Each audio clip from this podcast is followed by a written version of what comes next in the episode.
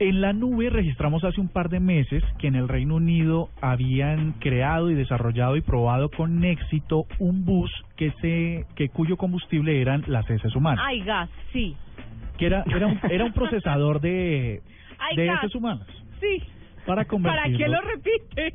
para convertirlo pues en la combustión por supuesto de este motor que alcanzó a con heces humanas 124 kilómetros por hora, un récord bastante importante.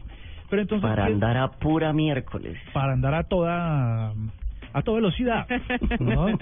También, literalmente. Pues resulta que esto ya se convirtió en una tendencia mundial. Ay, ya llevaron el bus a otras partes. Claro, es por eso es que pues, Falta que llegue acá, que son bien cagones. aunque y justamente eso, de pronto hay que eh, hay que mejorar esas prácticas porque de pronto es una plática ahí que se puede Una familia estreñida, por ejemplo, no podría moverse con un carro así. podría tener una fuente de recursos adicional. Pero Ay, qué asco. Sí, esa es la vida. Pero, pero fíjate, yo creo que la humanidad se había tardado en aprovechar una cosa que se produce sin Sí. fin, que es infinita, ¿no? Que, que pasa y pasa y pasa y pasa.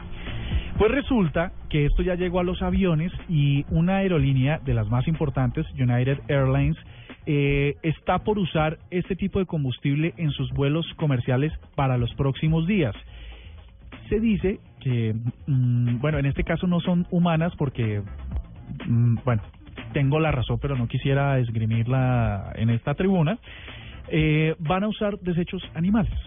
30% de desechos animales para, para mover sus aviones.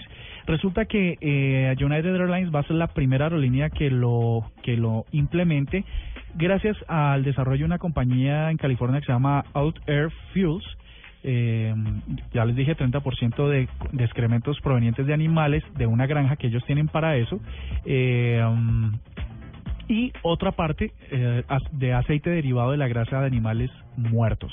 O sea que van a aprovechar una cantidad de cosas que antes se desperdiciaban, que quizá contaminaban, para mover aviones y hacerlos y hacernos volar.